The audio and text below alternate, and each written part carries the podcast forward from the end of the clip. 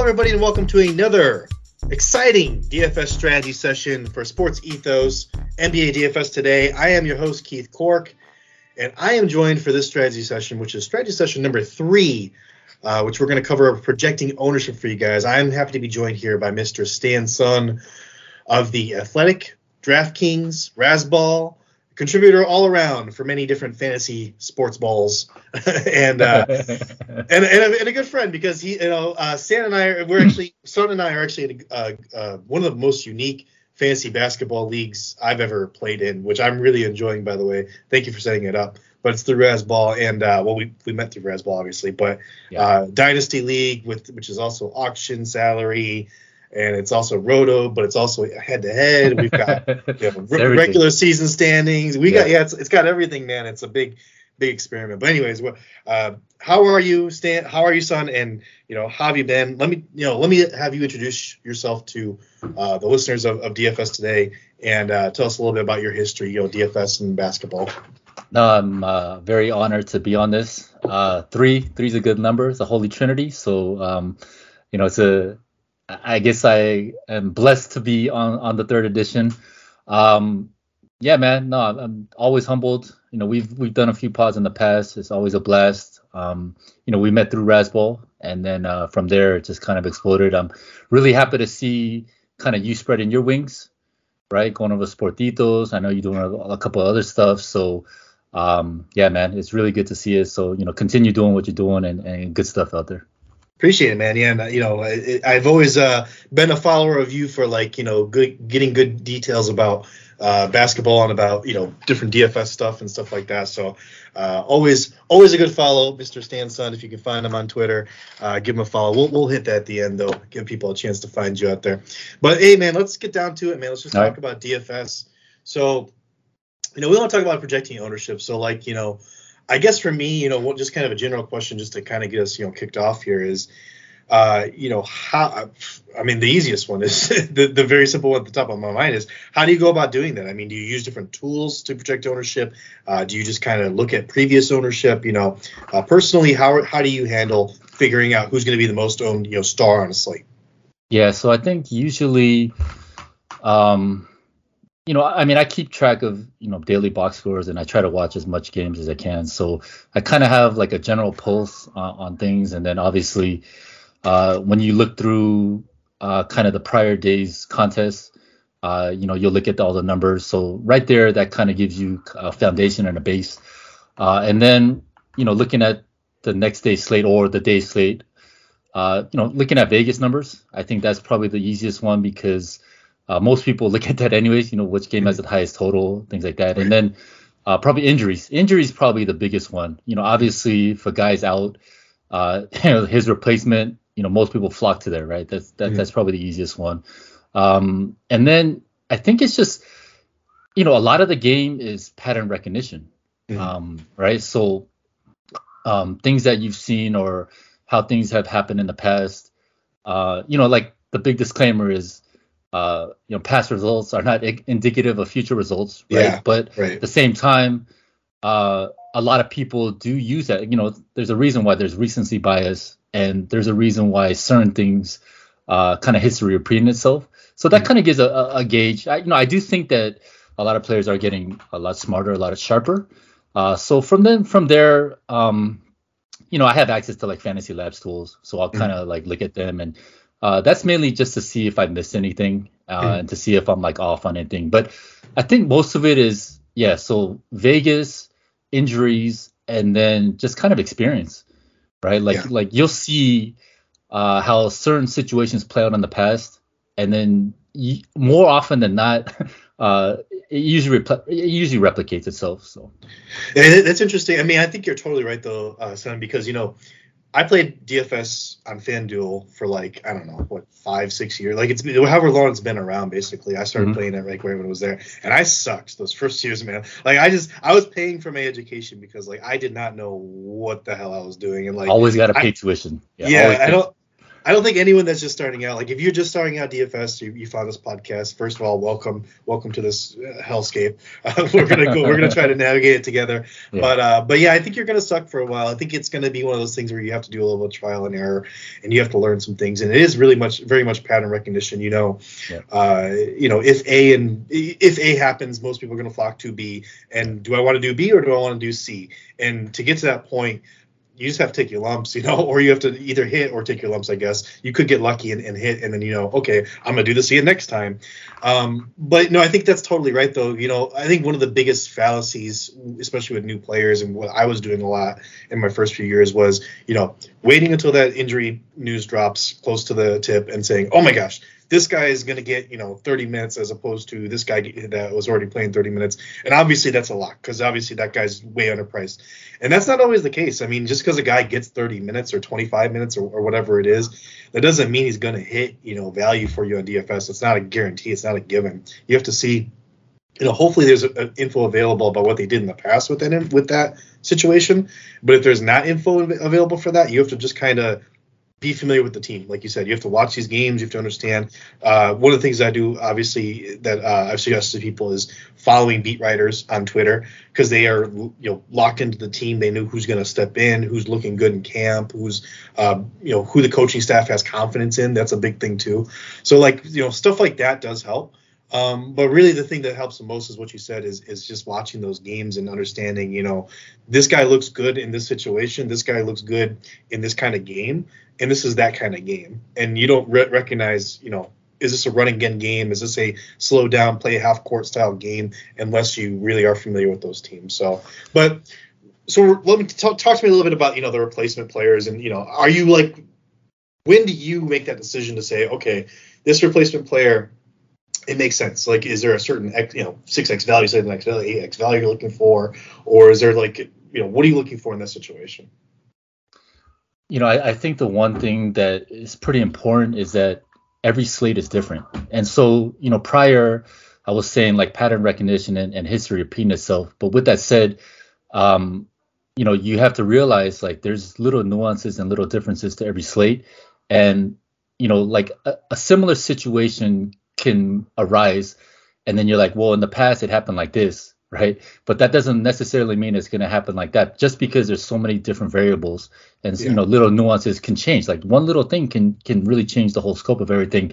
And then um I, you know like i said there's just so many variables. Like um and, you know pricing is such a huge thing right? Like mm-hmm. one guy if one guy is priced like differently on a slate that changes the whole slate you know, like if there's a guy, just theoretically, if there's a guy, you know, he's priced at three thousand, right, or, yeah. or the minimum, and you know he's he's locked in for 30 minutes. I mean, right? I mean that changes the whole slate, right? So you you know, so you're not going to have that type of situation every time, right? So, um, you know that you always have to factor in, you know, the whole thing of uh, you know, you walk by a roulette table and you see the red, red, red, black, black, black like it, that doesn't mean shit, right? Yeah, no, yeah. You know, each each roll is its the next own entity. the same, yeah. Yeah, it's gonna be whatever know, it's gonna be. Yeah. Exactly. You know, so um, you know, you have to you know factor that in. Um, with that said, the, that's not to say that you know there's certain things that kind of that can you know skew you or not skew you in a certain direction, mm-hmm. right? Um, you know, obviously, uh, if a guy is you know going to you know see increased minutes, increased usage, I mean that it is what it is, right? So you you know you have to see and you know I heard you mention about you know kind of matchups and pace and things like that, right? Every matchup is different, mm-hmm. right? Every pace is you know uh, certain teams play faster than others. Um, you know I mean little I mean it even breaks down to like you know, LA night like for example, like the LA nightlife is undefeated, right? you know, you know what I'm saying? Like in a little thing, you know, if you know whatever, if one city has like a great strip club and the guys go out there, mm-hmm. like you don't, I mean, you just don't know these things, right? So yeah. obviously some things you know you can factor in, but other things you cannot. So, um, but as a kind of general, uh, just a general way to look at things, um, you know, minutes are gold, right? And so uh, you always want to try to identify uh, which guys are going to get the most usage or most minutes, and then from there, which guys are going to get you know more usage. Uh, and then you also, I mean, salary is such a huge part of the game, right? So um, in terms of like points expectations, Uh, and range of outcomes is huge, right? Um, I think a lot of times uh, we don't factor in both ends of the spectrum. Right. Uh, a lot of times we're kind of like, okay, uh, he can go 4x or 5x, you mm-hmm. know, without realizing like what's the downside here. What's the floor? Yeah. Right. Yeah. Mm-hmm. What's the floor? What's the downside? And then also, um, you know, how does that kind of compare to uh, other players on the slate, and then most mm. importantly, because of this, you know, this particular part is about ownership, mm. right? So I mean, that in of itself, like the ownership aspect is huge, right? As, yeah. When you factor the ownership with range of outcomes, um, that'll kind of lead you in certain directions or mm-hmm. swing the pendulum one way or the other, right? Like, so obviously, the higher um, the ownership on a player gets, and you know, kind of like the lower the salary gets, right? like you, you, figure like there's more people are gonna flock there just because, mm-hmm. right? You know, the minutes, whatever usage, yeah. just point expectations and, and things like that. So, um, yeah, I, you know, the the matrix is is always changing. Yeah. You know, and like there's fundamental, you know, some fundamental core aspects of it. Um, but yeah, you know, just every day, every day is a new slate. Yeah. So to, get, to give you guys like an example of recently, just a specific example of uh, of a recent slate. Like so, obviously the Orlando Magic had what nine players suspended or whatever in that last slate that they played, and I knew just from from again experience playing the slates over and over, and just watching people on Twitter, people I, I respect and know, and who they're touting. You know, Bol Bol. I mean, 4,800 he was, I believe, on DK. Uh, low salary guy was going to be locked in for 30, 35 minutes. And I just knew that ownership was going to be sky high. Now, I don't remember exactly what he ended up with in terms of DK points. It wasn't the ceiling. It wasn't what everyone was hoping for. It wasn't like, you know, 30 points and 10 rebounds or something like that. He was right. like, he had like 14 points and like seven rebounds, six rebounds, something like yeah. that. And at 4,800, you know, that's probably enough to to be okay. I mean, that's okay chalk, right? It's not gonna like kill you. It's not gonna burn you. But you know, my whole I, w- I went into that slate saying, you know what, Bol Bol is gonna have like 67% ownership. So I'm just gonna fade Bol Bol and look for some other guys maybe on this Magic squad that I'm gonna play instead. And I think that's a, a very valid, you know, especially in GPPs, that's a very valid uh, way to attack that. It's it's a very valid strategy to use to employ uh, to try to beat the field because you're you're not playing to get the perfect score on the slate. You know, I said the same thing with, with Thunder Dan in the last strategy session. You're playing against other people. You have to know. That, that's one thing I love about DFS. It's not necessarily about you can know basketball, you can know who's going to play well, you can know who's going to do well in what situation, but knowing your other players, knowing human behavior and what they're going to flock to, and know, you know, knowing. I think this is a really important episode because knowing a little bit, you're not going to know the exact ownership of, of a player, but you're going to know ballpark. You know, this guy's going to be higher owned than this guy. This guy's going to be, um, you know, 40 to 50 percent owned. You're going to know a, a, range, or just that this guy's going to be higher owned than another guy. So knowing that and being able to take advantage of that, I think is really important. So like another uh, situation when you were talking right there that that I just popped in my brain was like you know, say a, a, player was injured and then the, the, backup player got in, and people are just looking at the box scores, right? And they're seeing they're, they're clicking on the DK thing and looking at the game logs, and they're saying, oh, he only played 15, 18 minutes in that last game. But you look a little closer, you see he had five fouls. He was in foul trouble most of the time. That's a guy you play because that's everyone else is going to say, "Oh my gosh, he only scored 12 DK points and he played 20, you know, 18 minutes last game." Well, yeah, because he was in foul trouble. You you know the reason and, and, the reason was foul trouble. And that's the thing that the player can not necessarily he won't necessarily like you said the outcome's not always the same. He's not necessarily going to get in foul trouble again. That's an easy one to say. That's not going to happen every single time. So that's like this kind. And I'm this is just a fabricated situation. That's a kind of value you're looking for when you become a more experienced DFS player. Uh, am I am I right? Am I going crazy here? no, I mean no, you're completely on point. I mean context context is everything right? You can never take anything, you know, strictly from a value uh, from a, in a, a vacuum perspective, just because, like I said, there's just so many variables and so many so many nuances, and every slate changes. Just like one, you know, it's kind of like the butterfly effect, right? Like one little change here, I mean, it just affects everything, right? And you have to, you know, take that into consideration. Um, uh, sorry about that. Um, yeah, I mean, uh, so let, us talk about let's talk about chalk though. Let's talk about yeah. like you know so we hear this, you know, we hear the term a lot, chalk. If you guys aren't familiar, if you're just a new player, chalk is just, you know, what we're talking about now is projecting ownership. Chalk is what, you know, the players, you know, there, there's maybe two or three or four players on every slate that we know are going to have high ownership. Everyone's going to have them. They're good plays. Their price is too low. Their their situation has changed and they've you know jumped into minutes, whatever it is. That's the chalk. Now, at what point, you know, Son, do you say, okay, this is good chalk, right? We say good chalk, bad chalk, good chalk. I'm going to eat this chalk. Sometimes we say that. Uh, so this is the, a player I'm going to play despite the fact that he's going to be high owned. Or it's a it's bad chalk. This is a player that's going to be high owned. I'm going to fade this player and I'm not going to play. I mean, I know I know it's situational, but like, are there certain rules or certain things you're looking for when you say, you know, this is good chalk, this is bad chalk? Yes, I mean, there's a lot of tools that I look at. Um, you know, there's like uh, on-off tools. I think uh, RotoWire has a good on-off tool. Uh, you know, one of my favorite tools is you know PayDirt DFS. Like he has like the defensive efficiency metric stuff. Like that stuff is really good. It shows like matchups and like, um, you know, how much above or below league average you know a certain team allows in fa- fantasy points and things like that. Uh, usage. I mean, to me, usage is is the big thing, right? Yeah. And um, if you go to uh, there's another site I, I, forgot off the top of my head what it is, but you know basically if you you know there's a bunch of sites out there that kind of show players like their historical like um, like DK fantasy points per minute.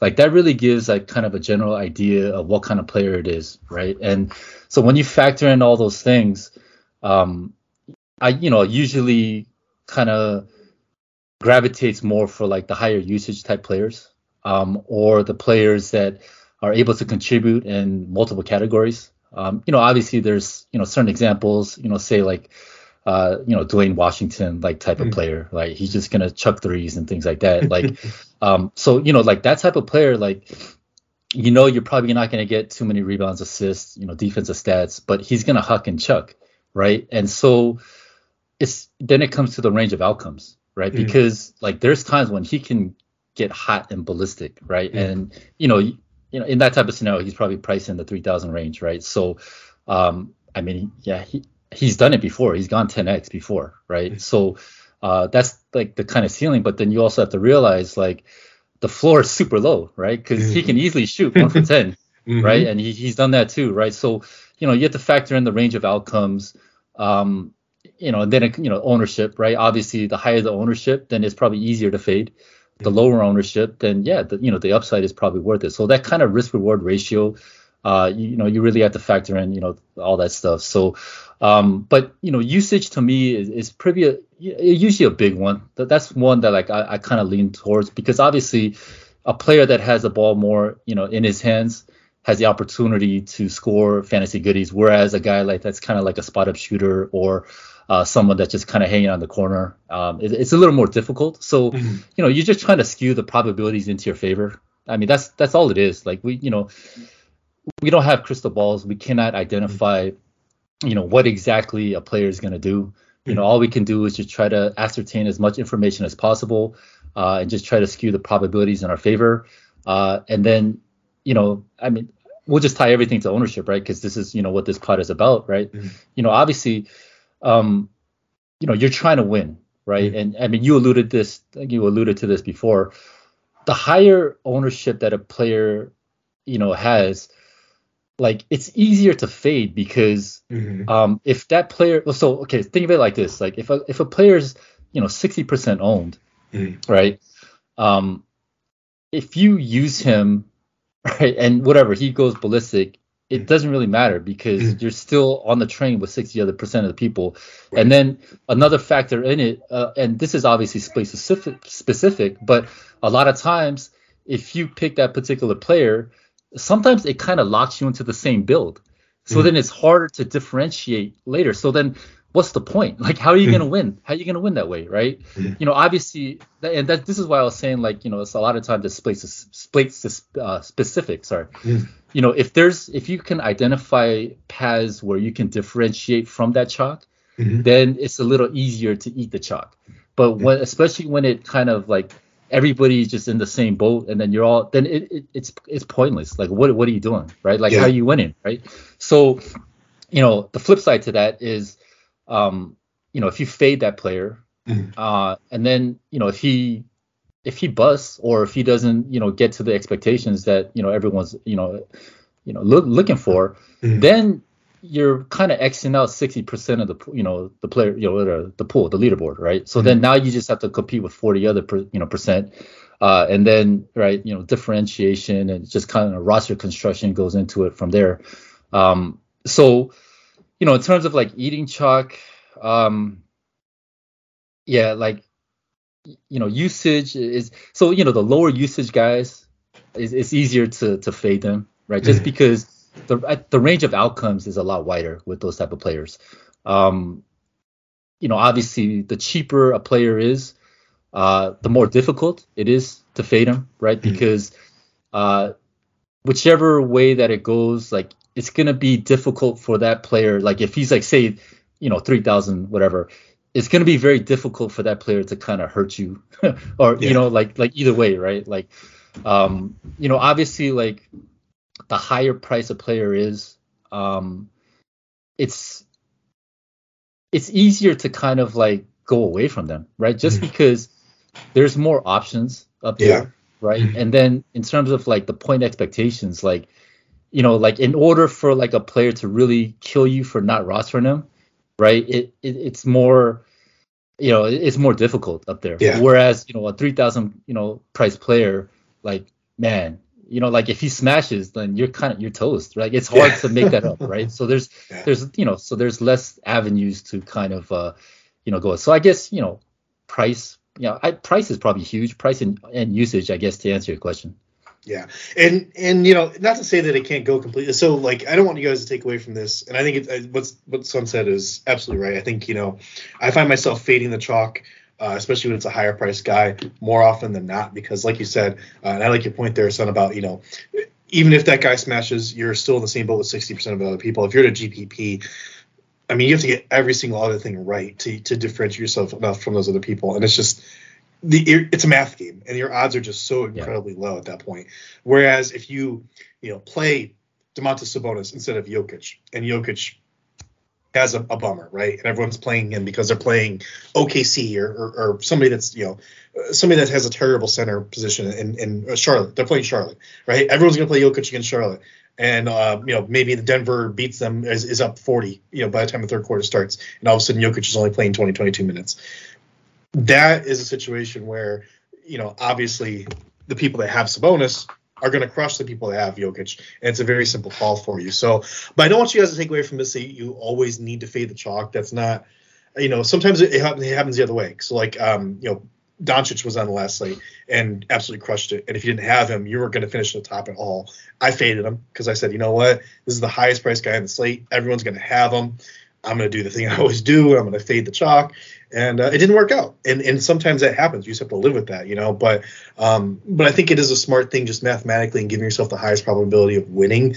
To mostly, most times, nine out of ten times, I would say fade the chalk. Like Giannis the day before was also chalk, but I ate that chalk because I said, you know what, I don't see anyone else on this uh, in the top, you know, 10,000 to 12,000 range that's going to give me what Giannis is going to give me here. So I'm going to play it that worked out for me. I ate the chalk and it was a good thing to do. I won money that night. So, uh, you know, there's no cut and dry, always fade the chalk type thing we're saying here. That's not going to happen. But I think most times it makes a lot of sense to go ahead and fade it. So I, I agree with you on that one there. Yeah. So can I yeah, can I interject one sec? Mm-hmm. Yeah. There's there's no cookie cutter answer here, right? Um, there's just so many variables that you have to you know incorporate, and you know I mean I I keep harping on this, but it's it's the truth. You know, every slate is different, mm. um, and you know you just have to approach it that way. Uh, there was one thing while you while you were talking that was I was kind of thinking about, um, you know, like uh, now I lost I lost my train of thought. I lost I forgot what I was gonna say, but Um, no, it's I'll, I'll, I'll, get back to it. I'll get back. It's probably gonna win us all money, and now now you don't know, so it's okay. I understand. Nah. It happens all the time. uh, but no, let me so t- let's talk about you. Let's let's talk about what your you know player profile kind of looks like. You know, what do you find yourself playing more these days? Are you playing more single entries, more multi entries, GPPs, cash games? Like, what are you into these days? I mean, you know, do you have the time to look at 150 different lineups? yeah, I, I, don't I don't do multi. Um, I probably stick to more single entry, and then you know once in a while I'll dabble into like you know GPP just for you know shits and giggles. Mhm. Um, but yeah, I like I like staying with single entry. Like I'm not a huge high volume guy, right? So, um, and you know I'm not like you know cleaning the streets out there, things like that. But uh, you know I do like to play. Oh, all right. So, I, you know I, I kind of do remember uh Mhm. what I what I was saying before. It's like um Hit us with that knowledge. yeah like um yeah like there's no cookie cutter answer right? Mhm. but at the same time i think one thing that i see a lot of people uh, having difficulties with is that uh, like they end up chasing their tails right? So like they'll be like well all right i'm gonna fade this guy here. Oh it didn't work. Okay so i'm gonna play the chalk here. Uh, you know and they just keep Yeah. chasing their tails and like I think you know, like you have to have a, you have to figure out your emotional temperament and your Mhm. phil- like your philosophical uh, viewpoint on DFS, Mhm. right? Because everybody everybody has a different perspective, right? And some people have a different risk risk profile than other people. They have a different psychological profile. Like some people are, you know, like for me personally, like it's not about uh, winning every slate Mhm. right? And for me, you know, it's I mean, I I come from a trading background, so like you know, I, I traded you know my my own account for a long time. I started off as a market maker, and so like I paid a lot of tuition in trading, and so like I kind of know like the emotional like all that stuff, right? The Mhm. risk management, all that stuff. But you know, what what I finally ended up you know coming to was um it's not about trying to win every single time. Like every Mhm. time you put on a trade, every time you play slate, it's not about trying to win every time. It's about trying to maximize those times that you win, Mhm. right? And like because you're gonna lose, right? There's mathematically it's impossible to win all the time. So, Mhm. um, you know, when you win, like you want to be able to hit it big when you win, and this is why like factoring in ownership is, is huge, right? Because you know, as we said before, like if you're on the same guys with you know everybody else, like what's the point? like you're not gonna win. Like Yeah. yeah, like you like okay, like yeah, oh, I- you know, uh, whatever. I scored a lot of points. It, like, it real honestly, it it doesn't matter how many points you score. No. it, it's No. you know how many more points that you score than everybody else. right? Exactly. And like you know, a lot of times like on Twitter, like you'll see like. I can't believe, you know, I put up whatever 250 points or whatever, and you know, I barely min cash or something like that. But that goes back to every slate is different, right? Mhm. Like, it, so it doesn't matter what the raw points are.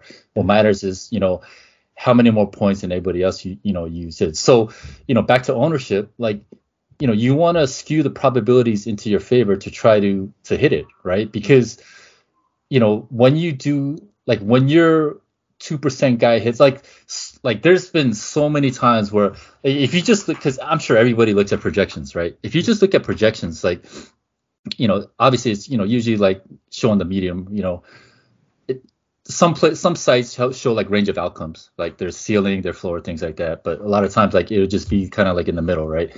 And um, you know, back to your example of like a team playing Charlotte, right? Most people are gonna flock there, like Jokic to Charlotte. But sometimes if you look at like even projections, like you know, the guy right below, like he's projected for you know like one point less, but he has like you know he's you know two percent projected ownership, like you know maybe like he's going against Cleveland, right? The Mhm. pace is slow. They're one of the best defensive teams, you know, right? But you're like, man, you know, I mean, what if he hits, right? What if Jokic doesn't, right? Then, man, you're ahead of everybody that played Jokic, and now you're only competing with two other two percent other. Mhm. So your odds of winning are just have just you know skyrocketed right there. Exactly. So you just want to give yourself the best chance, you know, uh, to win. And my biggest hit this season actually, uh, and uh, it wasn't a lot. I mean, I was like, well, I ended up like 14th out of like, oh gosh, I think it was like 14,000 or something like that, 15,000. So you know, it was Good. pretty good. That's yeah, nice, it's pretty good. yeah. Yeah, it's nice. it's a really big field. Uh, pretty good, pretty nice takedown. Uh, you know, I was hoping for a little bit more, but unfortunately, Dennis Schroeder got fouled out in the fourth quarter. jerk. Uh, Dennis but the no, menace. Yeah, he was a menace that night, but that's okay though. I, you know, still a pretty good takeaway. And uh, but but, the, but the, what worked out for me in that situation was, I can't remember who it was, but there was a value center on the slate that everybody had, and I had Jokic, and it was FanDuel, so you know it's one of those. And I actually let me go ahead and back up here and Okay. just say, I actually enjoy I actually enjoy FanDuel more than I enjoy DraftKings because it does limit you a little bit, and that actually helps me because you know Okay. It helps me say that you know I, I want to play this center instead of this center. Yeah. Like that that's a specific one that you can use on FanDuel. You know, hey, everyone's gonna have this center. I'm gonna have this center. And I can't remember who the value center was that night, but I think it might have been Naz Reid actually. It might have been Naz Reid, and he got hurt. Yeah, he got hurt. It was against the Bulls, I believe, actually. Yeah, he got hurt. uh, and uh, and so he got hurt, and everyone had like I, I don't know something crazy, like 60, 70 percent of the field had Naz Reid. Jokic was like five percent owned or something Yeah, like that. it's crazy. Ridiculous. And this is a you know MVP Jokic. And that's because everybody and it's FanDuel, so you have to play a center. You can only play one center. And so if you wanted to play Naz Reid, you could not play Jokic. And so that worked out for me. And that was exactly why, you know, not to say that I came into that slate saying, you know, Naz Reid's going to get hurt. I came into that slate saying, you know what, everyone's going to have Naz Reid. He's playing my Bulls. I don't want to play him anyways because you know what, that's just me. I don't want to play guys going against my team usually. Uh, but also, you know, I don't know if I trust Naz Reid. You know, maybe Naz Reid uh, gets in foul trouble. Maybe, maybe Naz Reid doesn't, you know, play so hot. You know, I, I don't know what it is. But uh, and it's funny because that was actually really unique because I actually stacked that game elsewhere on that slate. Uh, I believe because that was the, the Minnesota Timberwolves and the, and the Bulls, and so I stacked like Anthony Edwards and DeMar DeRozan and some other guys in there as well. Uh, I couldn't have had all the all in there with Jokic, but you know what I mean. I stacked that game uh, pretty heavily, and it worked out for me. But like that was the one thing that that that led to the win was that you know everyone had Naz Reid. I had Jokic, and it was just like I crushed it because Jokic had like a seventy point nine or something like that. He had a really good like matchup that night too, if I remember correctly. It was a team that was not good against the center position, so it surprised Yeah. me. So No, definitely. So you know that's exactly what you want to look for, and uh, you know the thing about I think DFS and uh, you know a lot of times like we as human beings like we we get this like sense of hubris sometimes where we think we know what's going to happen. Mhm. We don't. We we cannot freaking predict the mm-hmm. future, right? And so that's why you know range of outcomes is huge, mm-hmm. right? Like you know like okay so we'll go back to your example, right? Mm-hmm. Okay, Naz Reid, great spot, whatever. He's cheap, you know, 60%, you know, whatever ownership. You know, like you said, he could get in foul trouble. He could tweak an ankle, right? He Oh, could, yeah. You know, he could have had some bad, you know, Chick Fil A. Right? His stomach might be like, You never know. you- like, there's just so many different ways. Like, we just don't know. Like, so many things can happen, right? Mhm. You know, the team bus can be late. I mean, whatever. It could be anything. It doesn't really matter, right? It's just, you know, the the hubris that we have sometimes in thinking that we know what's going to happen Mhm. like in a way it's actually good that it's out there because then it's something that you can exploit. Like for example like you know back to like you know markets and things like that. Like you know my buddy gave me a book long long long time ago uh, early on in my career and it's like the efficient market hypothesis right? And so basically the basic premise of it is like there's all this information out there and every market participant because all the information is out there um, they're gonna trade on that information the same. So because of that because everything is transparent blah blah blah the market will be efficient right? Because everybody will have the values you know whatever completely whatever you know like it'll just end up trading to a point where there's kind of like some sort of equilibrium right? Mhm. unfortunately it it doesn't work like that right? Because everybody has different perspectives. Everybody has different ideas of what's going to happen right? Different expectations just there's just so much differences out there. And then um, you know it goes to the point of like you know sometimes there's people that truly believe you know 100% willing to mortgage the house that Mhm. you know x is going to happen. But on the flip side right there's all these people that that are fading that and they think the other way and they right? So you know it's just you know the, the hubris of human human beings right is uh you know is, is it's a force. It's a force but it, it's it's one that you know allows uh especially in DFS, uh, mm-hmm. allows for an edge, right? Allows yeah. for like ex- exploitation, right? Yeah, you have to. Yes, yes, absolutely. You have to understand human behavior. You have to exploit that. I think that's a really important thing, especially with these GPPs we're talking about here. But I mean, that's that's the reason I don't do, you know, uh, and I still do wagering. If you guys don't have the wager pass, go get it. Sports Ethos. I'm killing it this year, by the way. I, I have to do the units. Nice. I was up. I was up almost 10 units. I don't know what I am now. It's got to be a little bit more. But anyways, uh, back to my point here. Uh, so yeah, when we were talking about like wagering, I was doing, you know, trying to uh, gauge my, my confidence level in a play. And I was doing one unit bets, two unit bets, three unit bets. And I was saying, you know, oh man. And it, I turned out to miss so many freaking three unit bets. And this was like two years ago, I think it was, that I just said, you know what? Everything from now on is just a unit bet. Because as much as you feel like something is bound to happen, it's the more it's almost like the it's it's a fallacy. It's like the more confident you are about something, I w- I won't say that. I'm not going to say the more confident you're about something, the more likely it's to, it is to not happen. That's just that's just not true. There's right. nothing nothing that you feel is changing something else that's happening in the world. That's well, you not, could have that power. You may have. Well, maybe I powerful, do. Maybe maybe I have the reverse power of what I want to happen. I bet more money on something so it doesn't happen. That would suck. that would be a terrible. That's like a reverse Midas touch or something. Hmm. uh, but no. So but I, I keep everything one unit because of this, the same thing you're saying though. Like even though I feel extremely confident about something, there's no guarantee that's going to happen. I mean, there's so many, uh, like I said, factors that happen. Like, you know, I thought Joel Embiid was going to have a good night tonight. You know, no, no James Harden. No, uh, they're playing against uh, who was it? They're playing tonight. I think it was OKC. OKC.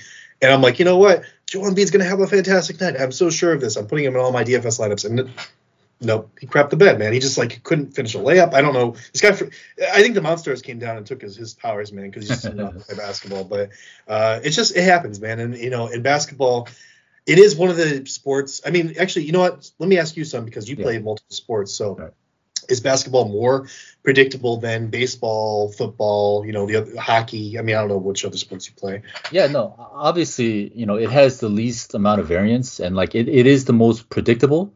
Mm-hmm. Um, but that's not to say that you can predict you know outcomes especially in short sample sizes right mm-hmm. um you know it's because there's more possessions and there's you know whatever like just the the basic structure of the game mm. allows for the data sets to be you know i guess more what's what's the word um not predictable but like like you can feel more confident in mm-hmm. them to some mm-hmm. degree but you know i mean anything can happen on one game right anything can happen in one quarter right so like you know, if a player's career, like, you know, whatever, Giannis's career average is, I, I don't even know, I'm just about 28 points and 12 mm-hmm. rebounds, whatever. He's done that for sample size of, you know, hundreds of games, right? Mm-hmm. Yeah, more than likely, right? He's going to yeah. end up close to that, right?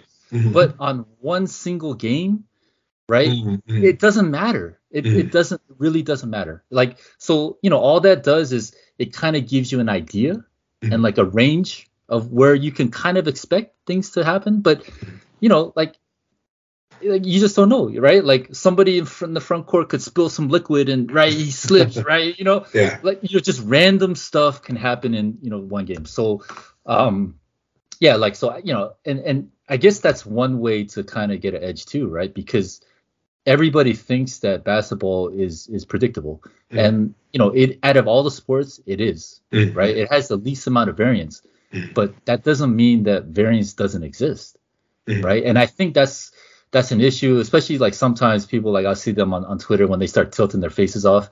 You know, they're like, "Oh, how did this happen? How is it possible?" Right? Yeah. you know, like honestly, the craziest thing to me is when like a dude gets injured and these people are like, you know, they want to sue Fit. Yeah, yeah, they want to start suing FanDuel and DraftKings. Like that's the craziest thing to me. You know, it's just crazy, right? Stuff happens. But but you know, like, get over it. yeah, yeah. I mean, that's part of the game, right? But I think, I think part of it too is because people think that you know, like basketball is so predictable, right? That if it doesn't happen the way that they expect it to happen, then then something is is amiss. Yeah. But it's that, that's not the case. It's just you know, hey, anything can happen, right? Yeah, Like it's, it's crazy. It's true, and that's I mean that's you know if you're betting on any you know we call it DFS. It's DFS has done such a smart job of being like no we're daily fantasy sports we're not betting it's betting you're, what you're doing yeah. is you're betting you're trying to guess at the outcome of the game or, out, specific outcomes of different players. Yeah. And when you're betting, I mean, like you said, it, it, there's variance. Anything can happen. Anything can happen. You you think someone's going to get? They could put it I see you, you see his promos, right? It's like uh, Giannis will score one point. I mean, like you said, maybe he slips and falls on the first play of the game. He doesn't score one point, and then you just get screwed on that promo. I guarantee yeah. you that company didn't put that thing on the floor to, to make him slip and hurt himself. It's just, it's just life. Life just ha- it, things happen, and you can't necessarily. There's nothing's 100. percent Nothing is 100. percent I, I think the best uh, analogy is poker. Uh, there's just so many similarities between DFS and poker, and I think there's a reason why a lot of the the poker dudes that were killing it are killing it in DFS, right? Uh, some of similarities. yeah. Oh, that doesn't surprise me. That doesn't surprise me. But yeah. you know, like you get pocket aces. Similar. Yeah. It's yeah. Right. You get pocket aces, and the probabilities of you winning, you know, are, are very high. Mm-hmm. But then, right, when you know the flop comes out, then things change, right? I get be, yeah. I mean, they can change for the better or for the worse. Uh-huh. But even then, right?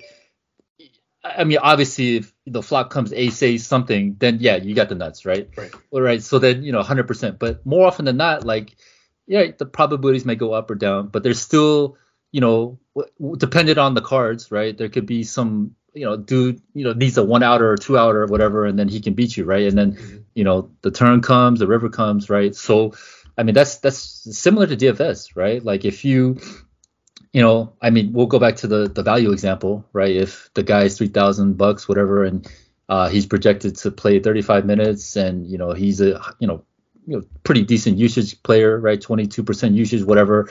The probabilities of him smashing and probably going 10x are very high, mm-hmm. right? Right? It's very high, but that doesn't mean that he's gonna score 30 DK fantasy points, right? He can score 15, right? It's it's well within range of outcomes. Like anything can happen. So, yeah. I know we're talking about projecting ownership, but you just made me think about something. So when you're playing poker, let's go. Yeah, let's just take it all over. well, when you think when you're talking about when, when you're talking about poker, and you, brought me back to my so shout out to the uh, uh, Grand Victoria Casino boat in Elgin, Illinois, my uh, my my learning ground, my little play area for nice. about two nice. or three years. I used to go there okay. every weekend uh, okay. and spend all weekend there in the poker room because I just what what, what game did you play? Uh, Hold'em. I played Hold'em. Yeah. Yeah. Sure. I played Hold'em, and I would sometimes play roulette, but roulette, I mean, there's no strategy there. You just yeah, yeah. you just throw any of your money basically. But uh, but anyways, no. Uh, but yeah, it um. So when you're playing poker and you're a somewhat skilled, I'm not going to call myself. I was never a professional poker player. I never like made my living. You know, I I end up winning some money some weekends. Some weekends I lost it. It was a fun thing for me to do. It was a good way to pass my time. I was never. I was not even semi-professional, so I wasn't a great poker player. But uh, but one of the things you do learn when you become a certain skill level is that when you're sitting at a table. You want to find the fish at the table. You want to take their stack. So you want to find the guy that you are very sure that you know more about the game of poker than they do. And that doesn't mean that you have the best cards. That does not mean that at all. That right. just means that you know how they're going to act. Right. You know how they're going to act to how you act.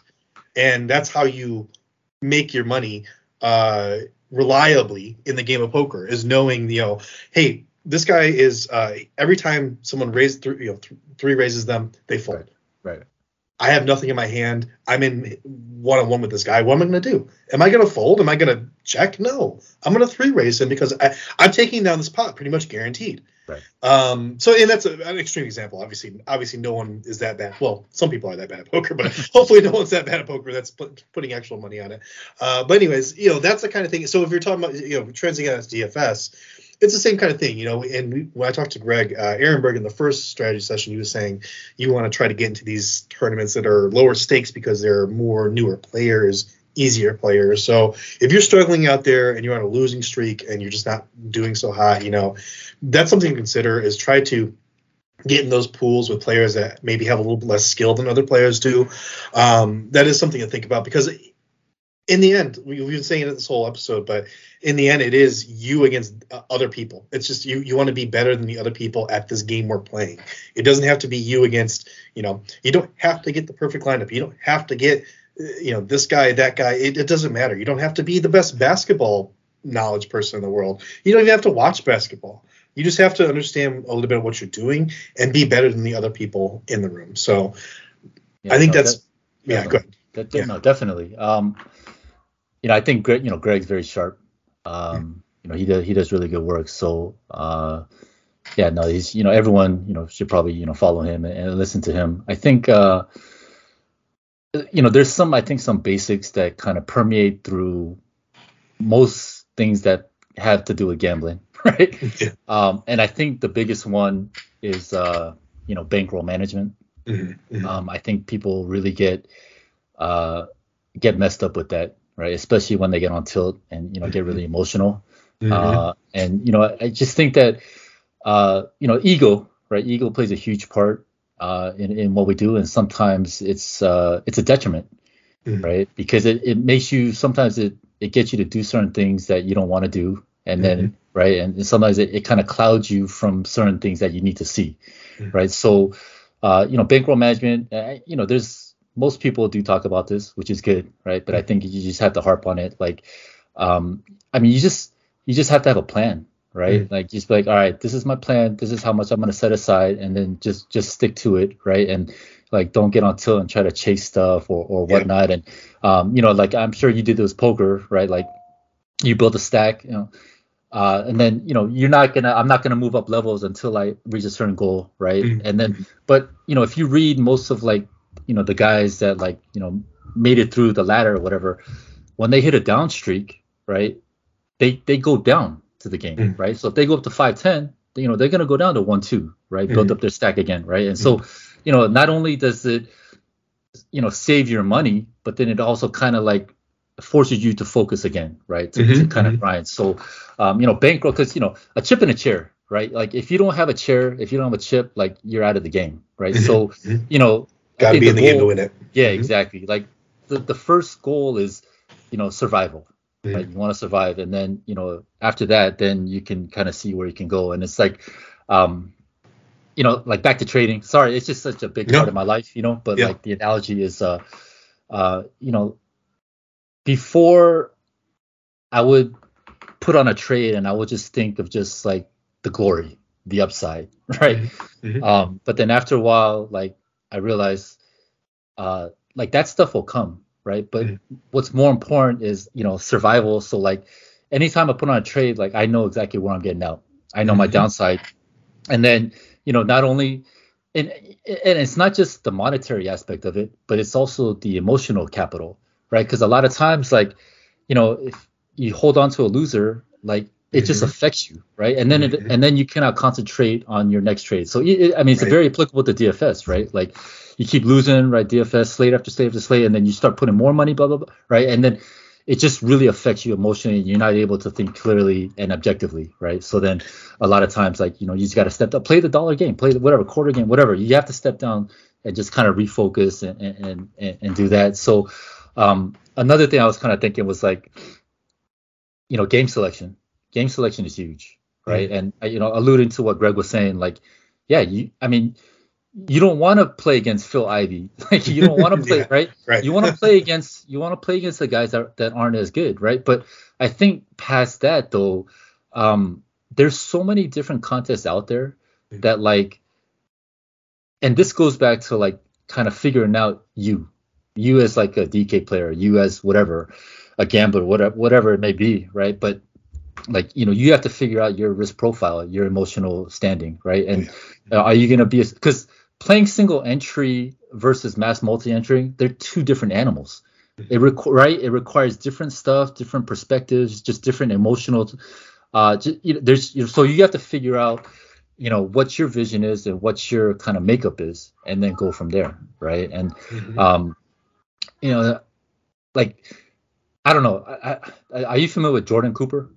And, no, I'm not. Okay, so I mean, I think he's I think he's really good. Um, you know theory of DFS and like you know he you know he's really good with you know just breaking things down um and not just ownership and just gamemanship you know he used to play poker too I guess mm. uh, but um you know contest selection like all that stuff is is very important um and you know I mean you don't have to you don't have to do what other people are doing right mm-hmm. like do what like you're comfortable with right like you know, playing a three man or whatever, a ten man, like okay, like or play double up. I mean, if that's you know where you're so so basically like you have to you know you have to do stuff right? You have to like just play in these contests and then see, you know, what you're doing, how you're mm-hmm. doing, where you feel most comfortable, where you're most successful, right? And then from there, then you can kind of like hone on, hone in, and then just focus on that, right? Um, you know, one yeah. thing that like I, I hear and I read from like, because you know I'm far from like a, a top player or expert in anything like that, but like you know, I definitely try to read and, and listen to like people that are, you know, just you know killing it, right? But mm-hmm. um, you know, like simple thing, I think like just any contest that you're in, like like you want to see what the top players are doing, right? Mm-hmm. So every slate, like look look what they're doing, right? Like and then just break down like try to reverse engineer the lineups like why yeah. are they you know like why are they yeah. doing this why did they pick this guy why did they do this and then you know then it it'll allow you to kind of think deeper into it because sometimes like you'll see the lineup, but then there's more context to it, right? So you have to try to look for the context, right? And then so you know there's just it, I mean this DFS is such a great game, right? Just because there's so many, right? There's so many rabbit holes you can go down, and there's so many, you know, different nuances, and um, just you know, it's just it's never the same, right? It's always different, which is which is fun, right? That's part of the challenge, right? I'm trying to think. Um, yeah. yeah. No, I, the other thing I, you, you, while you're talking about that, I was actually thinking about because I love. I love games like this. So I love poker. I love stuff yeah. like that. I mean, this is likewise. This all falls. Yeah, this all falls in the same same category. Definitely. But I recently, uh, I think it was maybe about two years ago, I started my journey here uh, to become the chess champion of the world. Uh, no, just chess. Just I nice. just tried to learn chess. I tried. Yeah, I've been playing a little bit too. Yeah, I, I suck, but yeah, I've been playing. But it's the same thing what you're talking about. What, you, what made me think about that was, you know, you're talking about, you know, you want to reverse engineer why these people made these choices, and that's the same thing. You you, you study chess end games. You study those. You try to understand how we got here, how to go from here to where you want to go. Um, but yeah, and these are the top players you're studying. They're, you know, before the internet existed, these there were books with you know these things printed, and I'm sure you all saw that uh, that Netflix series uh, with, with uh, about chess, but I can't remember the name of it now. The Queen's Gambit. Queen's, Queen's Gambit. Yeah, and and you know she's looking at these books and reading these books, and they're trying to put these on the board and study these things. And these are top players, and like you said, you, you want to study what the top players are doing, uh, you know their openings, their endings, their their mid you know middle games, you know all this stuff to understand you know how they're getting from the the, the point you want to the point we're starting to where you want to go, which is defeating the top players. You want to be you want to be the one of those top players. So, yeah. uh, so I really like that point that you made though. Um, I think it's a very similar thing, you know, um, and not just that, but like also st- I think for me personally, because like you know I, am a I'm a big uh, Overwatch player too. I, I don't think you told right. us before on your podcast, but uh, I, I reached masters level, which is not nice. It's not grandmasters, but it's it's right below. yeah. You know, it's not not the professionals. I'm right below. You know, maybe if I was like younger and a little bit faster with my fingers, I could have been semi-pro or something. But but no. Um. But you know, as I'm playing this game, uh, and, and studying these things, you know it's the same thing. You know, it, it, you want to study. Uh, I used to watch uh, OWL, uh, Overwatch League, which is on ESPN, right? They, okay. they, they, have these professionals playing, I, and I would study what these guys were doing and the stuff that the stuff that I was missing. But the, as I'm studying this, also, I'm thinking, how can I subvert this? If I know if I'm playing, because like once you get to that next level, playing top players, now all of a sudden you know what they're doing, and so how do you go again? Because again, this is against it's going against the grain. That's what you want to do, especially when it's like a you know talking about DFS. It's a large. I know we've kind of gotten off topic here a little bit, but DFS it's a large field GPP or something like that. There's a lot of people in this. You want to go against that grain. So like you know even when a strategy works or or a certain thing makes sense, you can understand it. You have to understand you know how do I how do I subvert how for me I play I was a Lucio main in Overwatch. Mm-hmm. So I used okay. to watch these Lucio mains play the, play this game. I said, yeah. I like how they play this game. I and they're all playing the same way though. So how do I play it a little bit differently? And you know, I think that helped me. And I'm not playing against top level, but I'm playing against other people. I'm playing against still pretty still skilled players at the level I was playing at. And so how's that? You know, how do I play a little differently that they've never seen this type of Lucio before? They've seen this Lucio, they've seen that Lucio, but they've never seen this type of Lucio. And that's the same thing with DFS. How do I be this type of DFS player so that no one's, you know, no one right now is playing this way and I'm playing this way, and that's why I'm able to take down these GPPs or, or what what have you. So.